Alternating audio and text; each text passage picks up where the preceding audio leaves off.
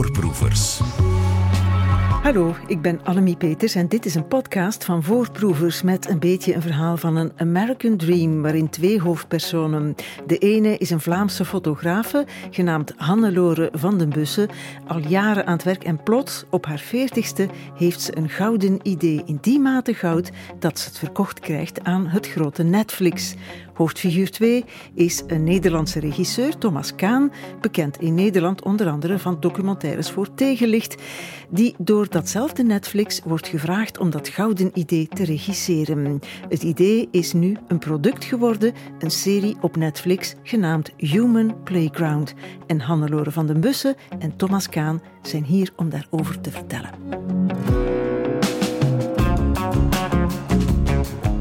Voorproevers. Mijn gasten zijn de regisseur en de bedenker van een van de prestigieuze nieuwe reeksen van Netflix, genaamd Human Playground, over spellen en sporten die mensen doen, overal ter wereld. Regisseur heet Thomas Kaan, bedenker Hannelore van den Bussen. Ik wil het straks, dame en heer, zeker hebben over hoe je dat wordt documentairemaker voor Netflix. Hoe je daar binnen geraakt, hoe je daar binnen werkt, hoe je ontdekt wordt door Netflix. Hoeveel je daar verdient, zal ook een vraag zijn. Hoe rijk je daarna bent. Maar eerst die reeks. Hè. Jullie brengen sport en spel in beeld dat we vaak niet kennen. Wegens verbonden aan een bepaalde cultuur of een bepaalde bevolkingsgroep. En dat kan gaan over, of gaat in veel gevallen over tradities. Ik noem er één, Indonesië, waar ze vechten met botten, speren. Zo druk ik het wel heel lelijk uit. Vertel eens hoe het spel precies in elkaar zit. Ja, het is eigenlijk meer een festival, een, een ceremonie. Waarbij ze uh, aan het begin van het, uh, van het regenseizoen eigenlijk uh, een, een, hele oude veldslag naspelen. In, op een ceremoniële manier. Maar ondertussen gaat het er keihard aan toe. En zijn twee kanten die normaal prima met elkaar door één door, uh, deur kunnen. Twee kanten van een vallei, twee dorpen die in die vallei zitten. Die gaan dan op een uh, bepalende dag gaan ze een uh, rituele veldslag nabootsen. Maar nabootsen is een beetje licht uitgedrukt. Want ze, ze gooien gewoon echt die speren gewoon. Ja, ze hebben zelf die speren ook geslepen van tevoren. Ja. En de punten zijn niet zo, zo scherp, hè? Ja, precies. Ja. Die zijn inmiddels bot gemaakt. Vroeger vielen er iets te veel slachtoffers. Um, dus daardoor zijn bepaalde regels aangepast, maar nog steeds gaat het er hard aan. Ja, en noem je dat een sport of een spel? Het is, uh, het is van oorsprong denk ik wel echt te zien als spel. Uh, ik zie het niet echt als sport. Dat is ook wel de essentie van wat we hebben gedaan.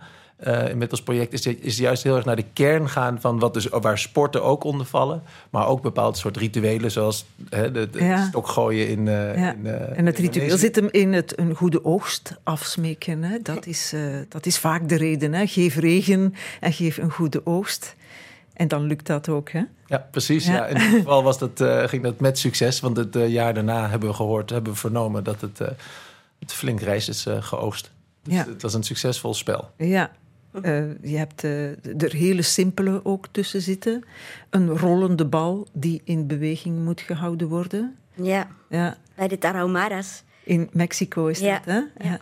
En dat is, ja, dat is een bal die wordt gesneden uit een boom. Ja. Die gaat aan het rollen. Op de middag stel ik mij voor, hè. het is licht. En dan moeten ze lopen, lopen, lopen achter de bal tot, tot het avond wordt.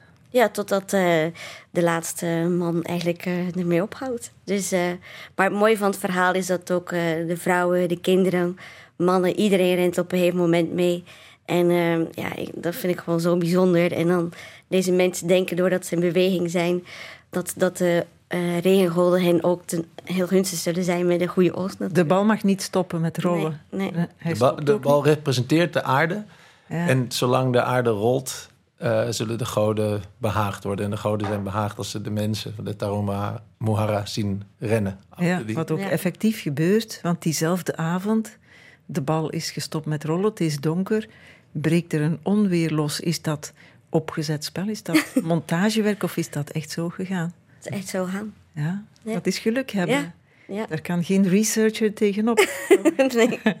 Nu, er zijn ook spellen en sporten met minder duidelijke motieven. Hè. Om, uh, uh, Hannelore, uh, golf, surfen in Nazaré, in Portugal bijvoorbeeld. Leg dat eens uit. Nou ja, in uh, Nazaré in Portugal heb je dus de hoogste golven ter wereld. Dus die zijn, moet je je voorstellen, iets van 30 meter kunnen ze worden. De hoogste golf is nu surft op 24 meter. En uh, dus van over de hele wereld heb je een kleine gemeenschap die ze dus uh, trotseert. Maar uh, ik kan, kan, je vertellen, dat zijn echt uh, hele stoere mensen. Want ik kan me niet voorstellen dat ze dit gewoon willen doen, überhaupt. Ehm, ehm, maar ik ben er wel tussen geweest. In ja, want je moet dat filmen. Ja, ja, dus ik moet alles fotograferen. Ja, jij maakte de foto's, hè? Ja. Dezelfde tijd. Ja. ja, dus ik, um, vanaf de kustlijn um, zie je de golven van 15 meter. Die heb ik een paar keer gezien. Dan denk ik van, oeh, dat valt wel nog mee. Dat lijkt wel redelijk veilig. Uh, maar die van uh, 24, 30 meter, toen dacht ik echt van... oh my god, wat doen die mensen? Want in Nazaré heb je ook een... dat is een beach break. Dus dat wil zeggen dat de golven dus langs alle kanten komen. Uh, een reef break die is heel erg gecontroleerd op dezelfde plek. Uh, valt die neer. Dus, uh, maar toen ik dat voor het eerst zag, dacht ik van... ik moet nu echt weten waarom deze mensen in, de, in het water zitten. Wat, wat drijft hen om, om dat te doen? En uh, ja, toen, ben ik, toen heb ik besloten om achter een jetski te zitten. En achterop een jetski en met de camera in de hand. En was het tof? Ik was zo bang. Dat is het ene moment dat ik zo bang was. Maar dan zijn de, de redenen van het spel... Dat is geen spel, hè? Dat is... Ja, dat... Oh, wat is dat? Is het sport ook niet, denk ik? Nou, je kan het wel zien als sport, want ja. het moet heel fysiek zijn. Maar voor hen is de reden gewoon echt... Uh, uh, de kick. De kick en de ja. perfectie van de hol vinden. Want Maya bijvoorbeeld, die, die het verhaal vertelt, zij is uh, eigenlijk um, um, is ze dood geweest. Ze hebben haar moeten reanimeren op het strand. Maar ze blijft gewoon doorgaan, omdat het voor haar gewoon kracht heeft en uh, levenslust om, om, om hier te zijn op deze wereld. Dus uh, je kan die, deze mensen niet stoppen. Nee, dat gaat dan meer over eigen grenzen ja. aftasten en verleggen dan goden om mooi weer smeken natuurlijk. Of om regen smeken in dat ja, geval. Nee, het is heel veelzijdig. Het is inderdaad, wat Annalore zegt, in dit geval ging het ook echt... die surfers die we hebben ontmoet en Maya echt om het zoeken naar die perfecte golf. En dat perfecte moment dat de natuur, hè, dus de goden, in die, die zin zou je dat kunnen zeggen... maar ook hun fysieke mogelijkheden eigenlijk soort van samenvallen... zodat er een soort, ja, net als in een kunstvorm of zo... dat er gewoon even één zo'n perfect moment ja. is. En dan daar doen mensen het soms voor. En een beetje vergelijkbaar zijn dan de cliffduikers, ook in Mexico, Acapulco, die je ook hebt gefilmd. Dat, ja, dat is even akelig, even gevaarlijk. Uh -huh. die, die duiken, dat zijn mannen doorgaans, duiken van zeer hoge kliffen de zee in. En een van die mannen zegt, het is maar vier meter diep. Dat is echt waar, dat heb jij gecheckt. Ja, ja dat is ja. waar. Ja, tenminste, op het moment dat de golf op zijn laagst is... van die golven vanzelfsprekend gaan de hele tijd heen en weer... afhankelijk van uh, eb en vloed en ook de, de weersomstandigheden. En de timing is dan natuurlijk van uitermate uh, groot belang. Ja, maar die man zegt... Er zijn geregeld mensen die armen be uh, breken, benen ja. breken of trommelvliezen scheuren. Dat is niet meer voor de kick, toch? Dat, dat is niet meer doet, voor, nee, nee, de prijs die al die gladiatoren de, betalen soms zijn natuurlijk echt uh, gigantisch. En je moet je ook voorstellen, dat, dat geldt zowel voor de golf als voor de, de cliffdivers. Die zitten ook in dezelfde aflevering over perfectie die doen dat natuurlijk ook om het publiek te behagen. Die doen dat ook om ons, hè, zeg maar, als publiek ook een soort van een spektakel te, te geven. Om te zorgen dat wij aanwezig zijn op dat moment dat er iets heel bijzonders, iets perfects ja. kan gebeuren. Maar ja, de, de, prijs die betaald kan worden, hoe hoger die prijs, hoe spannender het natuurlijk is om naar dat spelletje te Want hij zegt toch kijken. ook, ik heb een kind, ik heb een gezin. Mm. Hij doet dat ook om met de klak rond te gaan, zoals wij in Vlaanderen zeggen, met de pet rond te gaan. Dan acht, om geld te verdienen, toch? Ja, het is ook om geld te verdienen. Waardoor dat... het iets tragisch krijgt, hè? je leven riskeren om geld te verdienen. Ja, ja. ja dat is ook een aflevering die gaat ook voor een groot deel over geld verdienen. Hè. Er zit ook de duiven, duivenmelken in, in België bij. Daar kunnen we het vast ook nog over hebben. Maar dat is een facet van die playgrounds die natuurlijk... Onlos, dit is onlosmakelijk met sport en spel verbonden. Zoals we allemaal weten, als het gaat over voetbal of over Formule 1 race. Nou, dat kan je niet voorstellen zonder... Nee, maar dat gaat niet over geld verdienen om te overleven. Dat kliefduiken dan weer wel. Hè. Het is alles door elkaar Ja, wel. Hè. ja. Mensen doen dit soort dingen om talloze redenen. Precies, ja. Ja, of Ja. Om, omdat het een overblijfsel is van een overlevingsstrategie van vroeger, zoals de Friesen dat doen. Eh, de sport heet vierlieppen. Ja, vierlieppen. Zeg ik dat goed? Ja. Viereljeppen. Ja, is nog moeilijker dan dadizels. maar dat is met een stok over het water springen.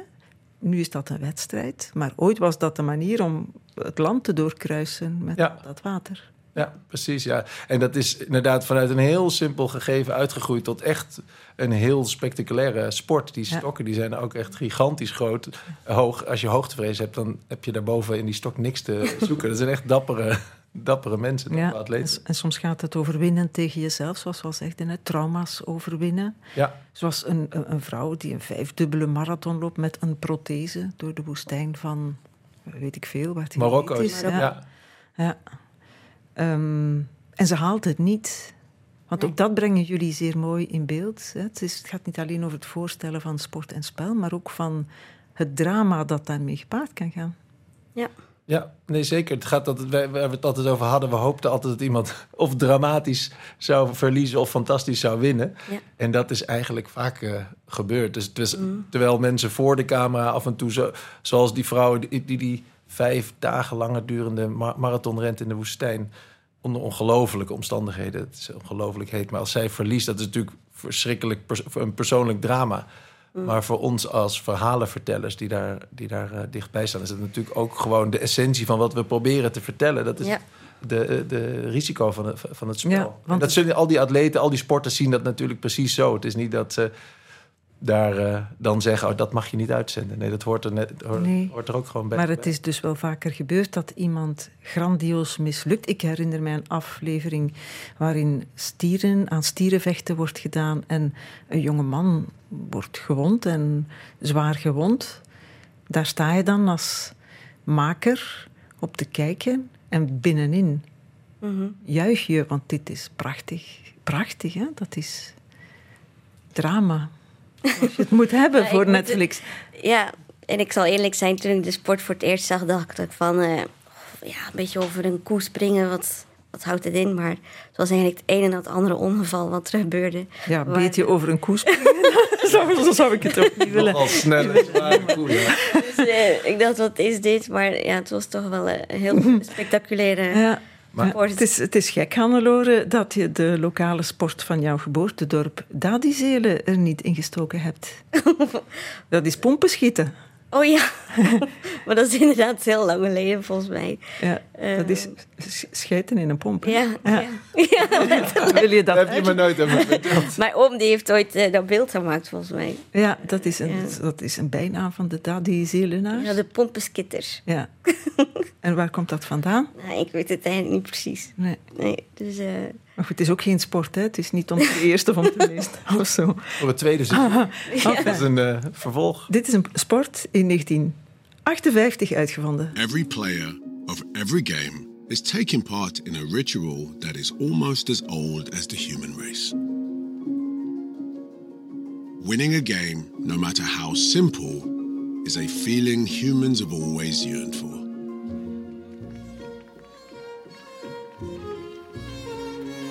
It's a desire that transcends age and race that we will never shake. And locked inside the games we play are the secrets of our survival. We play to learn the key skills that keep us alive. To hunt for food, wage wars, tame wild beasts, and survive in harsh terrains. We are who we are today because we play. Ja, je moet daar eigenlijk beeld bij hebben hè, om dit mooi in te zetten. Wiens idee is dit? Eh, want het is een mooie stem, hè? Wie heeft dit bedacht? Hannelore of Thomas? ehm, ik heb dat bedacht met het team. Dus eh, mijn projectmanager die zei op een gegeven moment van... eh, want wij zochten dus een mooie stem. En we dachten in eerste instantie aan een sportvrouw of een sportman. Ehm, maar toen, eh, toen we ontdekten dat een sportvrouw of sportman niet de beste stemmen hebben om te vertellen...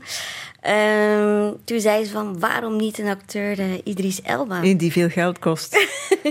Toch wel, Ja, hè? ja. Toch een zekere naam Ja. in de wereld. Maar die, eh, het leuke van het verhaal is dat we niet zo heel veel geld hebben moeten betalen. Want we hebben hem kunnen bereiken, dus gewoon met ons verhaal.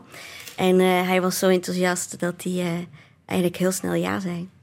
Dat is wel mooi. hè? Ja. Dus hij was gewonnen voor het idee. Want hij is wel sociaal geëngageerd ook. Hè? Hij, vond, hij zag misschien wel wat Ja. brood in... eh, of Ja, nee, hij nee, houdt- licht in, in, eh, in wat jullie gedaan Ja, hebben. hij houdt gewoon heel erg van sport en spel. Ja. Hij maakt heel veel documentaires eh, Ja. over sport. En er zijn twee manieren om bij zo'n man terecht te komen. Of dat is via de management en dan moet je een zak geld neerleggen. Of je bereikt de ster ehm, rechtstreeks. Dus, eh, en dat is ons gelukt. Dankzij onze goede producent Isidor Roebers. Over geld gesproken. Nee, ik zal eerst vragen. ik wil toch weten hoeveel Netflix betaalt om zo'n zo'n zo'n ding te maken. Ja, wij kunnen daar helaas eh, niets over zeggen. Maar, ehm, Zijn wij- jullie nu rijk, is de vraag eigenlijk. Goh, ik had dat wel heel graag gewild, ja. We Maar hebben allebei wel van gedroomd, maar eh, al was het alleen maar door de coronapandemie die het hele project heeft uitgerekt tot, wat is het nu inmiddels, eh, hoe lang zijn we bezig? Vier jaar, vijf? vier jaar, ja, Ja, meer vijf dan jaar. vier, ben- bijna vijf jaar Ja, bezig. goed, ze moeten hun personeel toch betalen. Ja, dat zou je dan zeggen. Nee, we, zijn, we hebben op een hele, heel hoog niveau het kunnen maken. Ja. Dus dat was er echt Dat is er aan te zien, hè? dat dat Ja. met Dat veel geld al- gemaakt ja, is. hè? Dat was altijd het idee dat het zou gaan werken het, vanuit zo'n universeel, echt zo'n klein idee. Dat kon alleen maar werken als je het universeel vertelt op zo'n Ja. manier dat het ook echt soort van de competitie aan kan met Our Planet en hè, dus de Attenboroughs van deze Mhm. Juist, wereld, waar ja. je ook gewoon echt, echt de production value, het beeld, het geluid, de muziek, de stem, samen echt iets maakt waardoor je gewoon blijft zitten op die eh, bank alsof, alsof je, je huis een eh, bioscoop is geworden. Want je zegt nu klein idee. Ja, was het dat, Hannelore? Want het idee komt van jou. Hè? Wat, is, wat is dan het moment dat je denkt... hier moet ik eens iets over maken? Omdat wat gebeurt of omdat wat mankeert op Netflix? Of wat brengt jou tot dit idee? Ja, ik, ehm, dus eigenlijk hoe het echt ontstond. Dus eh, bij de stammen, ik, ik reis dus al heel lang en heel veel. Ik heb heel veel gereisd naar de, Als fotograaf. als fotograaf. Dus, eh, en ik zag eigenlijk letterlijk wat stammen deden qua sport en spel. En dat is gewoon iets heel compleet anders dan eh, eh, wat wij hier doen, een potje voetbal. En eh, toen had ik het idee voor een boek. Maar toen was ik dus bij de Tarahumara-renners. eh, in 2016, 17. Ehm, en toen dacht ik van, wauw, hoe mooi zou het zijn om dat de mensen zelf een verhaal vertellen waarom ze spelen in een documentaire serie. Want fotografie is heel mooi, abstract, daarom hou ik er ook van. Maar ik dacht, dit is wel een project die wat eh, meer diepgang kan gebruiken. En eh, het zou mooi zijn voor een documentaire. Dus eh, zo is het eigenlijk ontstaan. Maar ik durf groot te denken en dromen.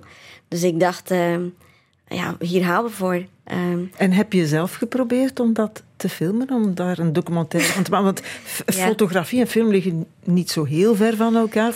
Met mits wat oefening en training en lessen volgen... kan je misschien zelf de documentaire draaien die je in je hoofd had. Eh, dat heb ik zeker geprobeerd en dat is valikant mislukt. Oei. er is toch een groot verschil tussen fotografie en film. Ja, ik bedoel, eh, om de beste, mooiste beelden, de scènes vast te leggen, maar ook om het hele verhaal aan elkaar eh, te schrijven. Ik heb mijn best gedaan, eh, maar dat is dus echt niet gelukt. En toen in 2018 dacht ik van, nee, ik moet hier de perfecte producent vinden. eh, die mij kan koppelen aan de juiste regisseur die bij mijn visie past. En eh, gelukkig eh, kwam ik Isidor Roebers en eh, Thomas tegen. Wie is Anders- Isidor Roebers? Hij is de producent, Ah ja, ja. Dus eh, Is- bij Netflix werkt hij. Of hoe Nee, werkt hij eh, werkt dus bij, hij heeft zijn eigen bedrijf, Scenery. En, ehm, maar toen ik hem ontmoette, was hij zelfs 25 jaar oud. We hadden allebei geen track record. Ehm, Dus je stapt met dat grootse idee Ja. dat je hebt proberen te realiseren, maar dat mislukt is omdat dat veel te moeilijk is, naar een jonge man van 25, ja, die wat op dat moment had bewezen. die had een paar eh, commercials gedraaid. En ja, nog niet eens een volle serie, denk ik. Ja, en die zegt ja, ik ga Ja. het geld vinden en de regisseur. Ja, dus hij geloofde volledig in mijn visie. Ik had heel veel andere producenten gesproken en die zeiden: Ja, Lord, fantastisch. Maar je- we moeten dit verkopen aan Nike. ehm, er moet een YouTube-ster mee, een presentator, of jij moet in beeld. Maar dat wilde ik helemaal niet. Ik zei: Nee, de mensen vertellen echt een verhaal. Dus men wou dat commerciëler eigenlijk. Ja, veel commerciëler. En ik zei: Nou, dankjewel voor je tijd. Ik ga verder op zoek. En toen vond ik Easy door.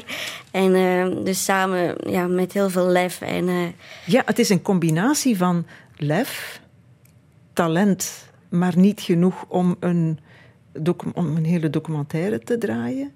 En dan een klein beetje geluk, om de juiste man te vinden die ja zegt. En dan moet je Thomas nog vinden, de regisseur. Ja, Thomas heeft het niveau echt uh, heeft het nog beter gemaakt. En uh, ja, ik, ja, eigenlijk door ons drie, Thomas, Isidore en ik, wij hebben het uh, met z'n drie echt helemaal neergezet. En, en, en, wie is dan naar Netflix gestapt om te zeggen: dit moeten jullie uitzenden? Ja, dat hebben we toen samen gedaan. Dus het was nog natuurlijk een periode waarin we dan materiaal moesten gaan maken om de wereld te gaan overtuigen. En in eerste instantie Netflix. Je moet je ook voorstellen, in die tijd toen we begonnen. Tegenwoordig zit Netflix ook in de Benelux en zijn ze overal. Maar toen was het echt nog gewoon het grote Netflix. Ik bedoel, het is nu inmiddels een groter bedrijf, maar het is ook veel normaler geworden. Je hebt Belgische Netflix-series, Nederlandse Netflix-series. Ja. Dat was op dat moment echt niet zo. Dus toen, toen Hannelore het idee had, ik ga voor Netflix een serie maken of ik wil dat zeiden de meeste mensen: Ja, tuurlijk, wil ik ook wel. En dan, eh, en wie ben je? Nou, gaan we weer door. Of inderdaad, het koppelen aan de commerciële partijen. Dus dat was nogal een outrageous uh, idee. Maar Isidor, die, nou ja, dat is een hele getalenteerde die, die jonge man knaap. Van 25. Dus, ja, man van 25, maar met nogal, een, uh, nou, nogal wat. Uh, Lef ook. Lef ook, ja. En ambitie. En, dat, en ik was al wat langer bezig. Maar toen ik de, dit idee in combinatie met die ambitie van deze twee mensen zag... dacht ik, ja, dat wil ik ook. Ik maakte al een hele tijd uh, films en documentaires en dramaseries. Maar ik wilde natuurlijk ook wel eens gewoon wat, wat verder de wereld in. Maar ja, dat, is, dat was tot dat moment echt wel uh, lastig. En met dit idee zag ik ook... Ja, ik zag de potentie van het idee en vooral ook van dat team... Uh, dat het aanbood. Mm om, om, dat echt daar te brengen. Toen heb ik ook gewoon, net als zij, gewoon alles eraan gegeven om een, om een pilot te maken in eerste instantie. Om het te formateren, zoals je het noemt. Dus het was inderdaad een klein idee, maar klein is goed. Hè? Dus ja, een, mooi, een klein, idee. En het kan wel zijn, Hannelore, dat jij veel gereisd hebt... en hier en ginder sport en spel hebt gezien. Maar hier is toch ook een meester researcher aan het werk geweest... die dit allemaal heeft ja, gevonden. En hoe heet die meester researcher? Of is dat een... Nou, Maarten Hoedemaker was echt uh, meester researcher. Uh, denk ik wel. En, uh, maar uiteindelijk hebben we een heel sterk team. En ja, Thomas, je hebt ze allemaal aangestuurd. Dus. ja, we hebben uiteindelijk een ja, gigantisch team. Echt een team met heel veel hele goede researchers. Inderdaad, we beginnen met, te beginnen met Maarten Hoedemakers... die in die beginfase gewoon mee dacht gewoon, ook gewoon om het zo'n idee handen en voeten te geven. Dus het idee is heel mooi en klein, maar vervolgens in plaats van het alleen over die mensen aan die andere kant van de wereld te hebben, wilden we juist ook dat echt dat verbindende element uitlichten. Want wij doen allemaal sporten en spelletjes de hele dag door. Hebben we altijd gedaan, zullen we waarschijnlijk altijd doen. Dus in plaats van alleen maar naar die meest afgelegen plekken te reizen, wilden we juist ook in onze achtertuinen hè, duivenmelkers, viereljeppers, um, Formule 1 races. Ja, ja, dat is mooi gelukt. En ook de verschillende redenen waarom mensen dit doen. Hè. Ze komen mooi in beeld. Hè. Ja, Al die, en dus hebben we het gethematiseerd. Dat hebben we toen bedacht. We hebben dan zes afleveringen, zes thema's. En dan nog steeds is die ruwe diamant heeft nog veel meer kanten. Maar dan hebben we in ieder geval manieren om te onderzoeken... van waarom spelen mensen eigenlijk. Mm het, is, het is echt een beetje een verhaal, zoals ik in het begin zei... van een American Dream. Hè. Dingen zijn mogelijk. Ja, Als je hard genoeg vecht en lang genoeg droomt... en en er helemaal voor gaat en talent genoeg hebt. Er zijn een paar voorwaarden, maar dingen zijn wel mogelijk. Hè. Er zit nog een seizoen 2 in ook, denk ik trouwens. Een eindeloze seizoen, want dingen veranderen ook. Rituelen en spellen, dat gaat mee in, uh, met zijn tijd. Daarover wil ik het zo nog hebben. Over dingen die bij de beesten begonnen, maar niet meer mogen, bijvoorbeeld omdat daar protesten tegen zijn. Stierenvechten. Ja. In Catalonië zou het niet waar zijn, denk ik. Hè? Misschien is dat meer een... Uh, politieke beslissing dan een uit compassie met de dieren, maar. Uh -huh. zometeen. Over Human Playground gaat het reeks op Netflix. En de bedenker en de fotograaf, dat is één figuur, dat is Hannelore. En de regisseur, is Thomas Kaan, zijn hier. Uh, Hannelore van den Bussen moet ik ervan maken. En Thomas Kaan. Heeft iemand van jullie tijdens het researchen, laten we zeggen, of tijdens het filmen ter plekke ooit gedacht: nee, dit doen we niet?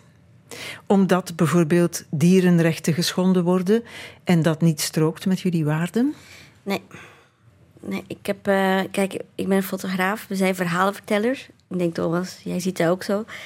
Um, en um, het zijn moeilijke onderwerpen, maar ik wil wel laten zien wat er allemaal is qua sport en spel. Dus ik probeer daar gewoon niet zo te hard in te oordelen. Um, want ja, het is natuurlijk verschrikkelijk als je het ziet. Maar ik wil het wel laten zien hoe het is in de wereld en waarom mensen spelen. Ik zag Thomas wel twijfelen. Nee, ja, het is, nee, het is wel, ik ben helemaal met Hannelore eens. Het gaat echt over dat wij dat verhaal wilden vertellen. Dus ook in al zijn uh, geuren en kleuren en een soort van politieke overtuiging die je ook mag hebben. Maar het, het, we deden het ook omdat de essentie van het project was waarom we playgrounds gingen filmen.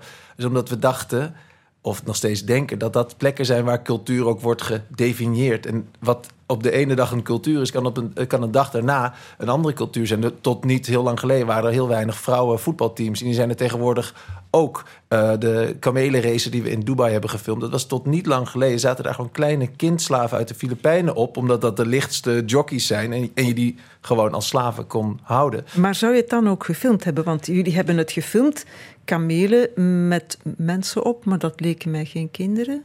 Nee, eh, dat, waren inmiddels dus robotjes eh, geworden. Eh, ja, en robotjes, hè? Ja. Waardoor die kamelen misschien nog afzien, maar op zijn minst die kindslaafjes niet. Maar zou je dat ook in beeld brengen zonder dan daar iets aan toe te voegen? Ja, nee, dat is een hele goede vraag. Dat, dat is wat we natuurlijk wel hebben toegevoegd. Hè. Dat zie je ook her en der in de serie. Dat we natuurlijk wel degelijk samen met Idris en ons betoog daar een een kleur tegenaan zetten. Of, of eigenlijk vragen oproepen over of, of iets bijvoorbeeld nog een spelletje is. Of of iets eigenlijk nog wel uh, leuk is. Hè? Of wat aan deze kant van de wereld kan. Hè? Bijvoorbeeld, of wat aan de andere kant van de wereld kan. In Japan kleine jongetjes mm. vetmesten om, om een traditie hoog te houden. Daar word je wel degelijk door. Ja, en nu heb je het. Want, want bij dat soort dingen, hè, er zijn verschillende sporten en spellen die met kinderen worden gespeeld. Kleine jongetjes vetmesten op zijn Hans en Grietje bijna. Niet om ze op te eten, maar om te gaan sumo worstelen. Hebben jullie ook in beeld gebracht? Mijn hart breekt als ik ze zie. Als ik zo'n klein jongetje dan van het podium geduwd zie worden. En het is gedaan met de wedstrijd. En dat kind zit in zak en as. Maar dan zie je ook dat de, de ouders het toch troosten. Dus, maar ik denk dat je vooral... Ja. Ik denk dat je vooral, en het opnieuw beginnen vetmesten. Ja, maar ik denk dat je dingen in hun culturele context moet zien. Ehm, ik denk dat dat heel belangrijk is. En dat we niet veel oordelen, maar dat we gewoon misschien kunnen leren van de sport. En uh, niet alleen. Zij, het is niet aan ons om, om te zeggen van uh, dat mag niet meer. Um, ik denk dat we zo gewoon door niet te oordelen ook uh, elkaar beter kunnen begrijpen of respecteren. Ja. En wie zijn wij trouwens ook om te oordelen over kinderen inzetten in het sumo-worstelen, terwijl we bij ons in het turnen, ja, om maar een zeer recent schandaaltje te noemen, ook geen vingers opsteken. Ja, wel, maar... De dat begint inmiddels ook, ja. Maar dat zal inderdaad niet komen omdat een documentairemaker iets niet gaat filmen... of daar mm. inderdaad met een belerend vingertje dat uh, becommentarieert. Maar dat kan eventueel wel gebeuren als die verhalen worden getoond. In al zijn geuren en kleuren, wederom, daar zitten dingen, er gebeuren dingen die je niet, waar je niet mee eens uh, bent. Maar dat gebeurt in Nederland ook. Hè. Precies in, de, in de turnen zijn ook dingen gebeuren in Nederland. Precies diezelfde. Ja, stilaan komen die aan het licht natuurlijk. Die ja, ja. ja, en dat zijn juist manieren om, om er dus met z'n allen over te praten. Om je daarover te verwonderen, maar ook om je daarover Het zou bijzonder holtaan zijn om dat te gaan afkeuren. Hè? Ja, zijn wie wij zijn. Dat doet jullie reeks ook heel mooi, vind ik. Uh, Die verschillende culturen gebruiken, volkeren, naast elkaar zetten. Mhm. Maar niet de ene boven de andere. Nee. nee. Dus ik hoop wel met Human Playground dat we kunnen inspireren. Uh, maar dat we ook kunnen leren van, van elkaar. En... Uh, dat we ook zien dat, we, dat er een verbinding is tussen ons allemaal. Dat we toch allemaal een spel spelen. En uh, voor wat voor reden dat dan ook is. Ja, een verbinding ook in het lelijke of in het af te keuren. Hè? Ja. Ja. Want je, je kan zeggen, jongetjes vetmesten aan de ene kant van de wereld om dan te gaan worstelen met andere vetgemeste jongetjes. Ja, aan onze kant zie je dan weer beelden van jonge jongetjes die ook goed in het vlees zitten, die heel de dagen gamen. En dat wordt ook als spel beschouwd of als sport. Ja, ja, nee, precies. Ja, dat, dat, tenminste, wij, de, de plek waar wij het hebben verbeeld is, is in Korea, het, het, het Seoul, het, het, het mekka van de e-sport, zoals het genoemd wordt.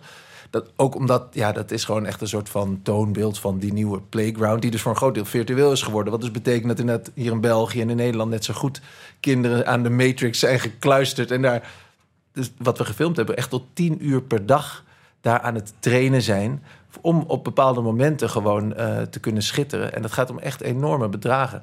En die, uh, die jongens verdienen zoveel geld. Die zeggen zelf, die, hebben, die zeggen dan in interviews, die zeggen zelf, ik, ja, ik, ik, wat moet ik met al dat geld? Er is er werkelijk één die dat zegt. Hè? Ja. Ik, weet, ik verdien stukken van mensen, of hij zegt het anders, maar ik weet niet wat ik ermee moet aanvangen. Ja. Ocharme. En ondertussen, je ziet dat, dat hij niet een atleet is in de traditionele zin van het uh, woord. Hè. Het is geen sportieve jongen zoals we dat vroeger zagen. Maar ja, dat, wordt dan nu, dat gaat nu door voor sport en spel.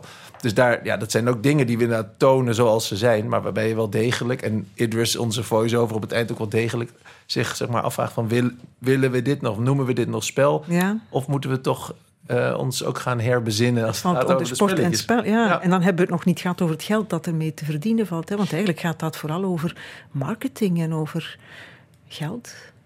Mm -hmm. Ja. ja. Kamelenraces, worstelen in Senegal. Ja. Dat is even groot als voetbal, heb ik begrepen. Mm -hmm. En dan de wat onnozelogende duivensport in Vlaanderen. Kende jij dat, Thomas Kaan? Weet jij, weet jij...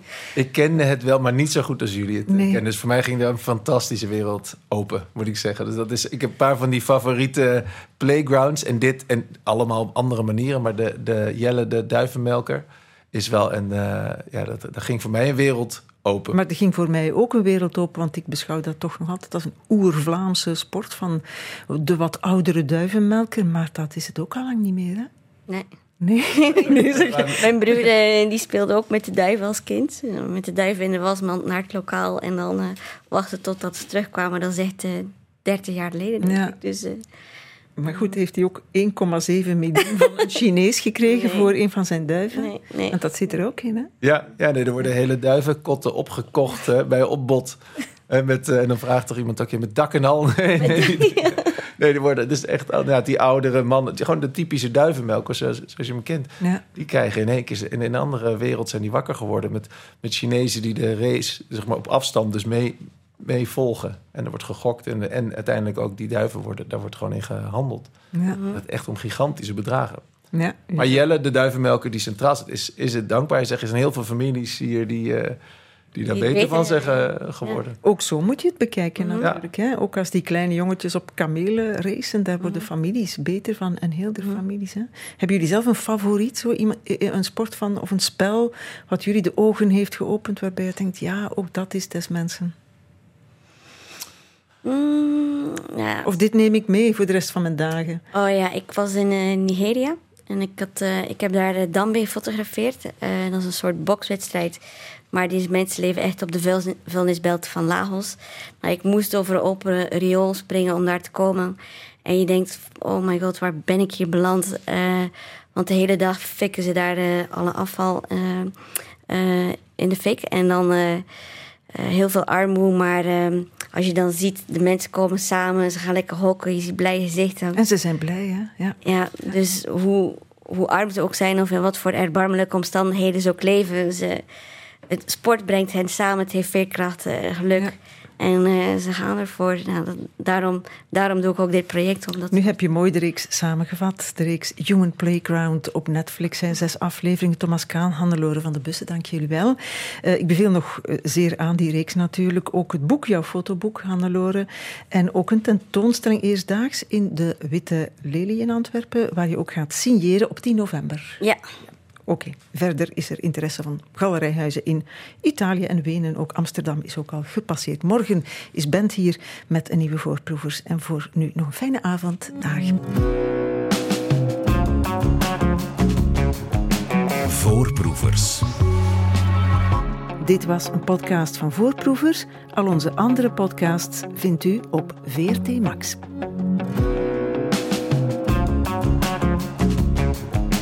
Voorproevers.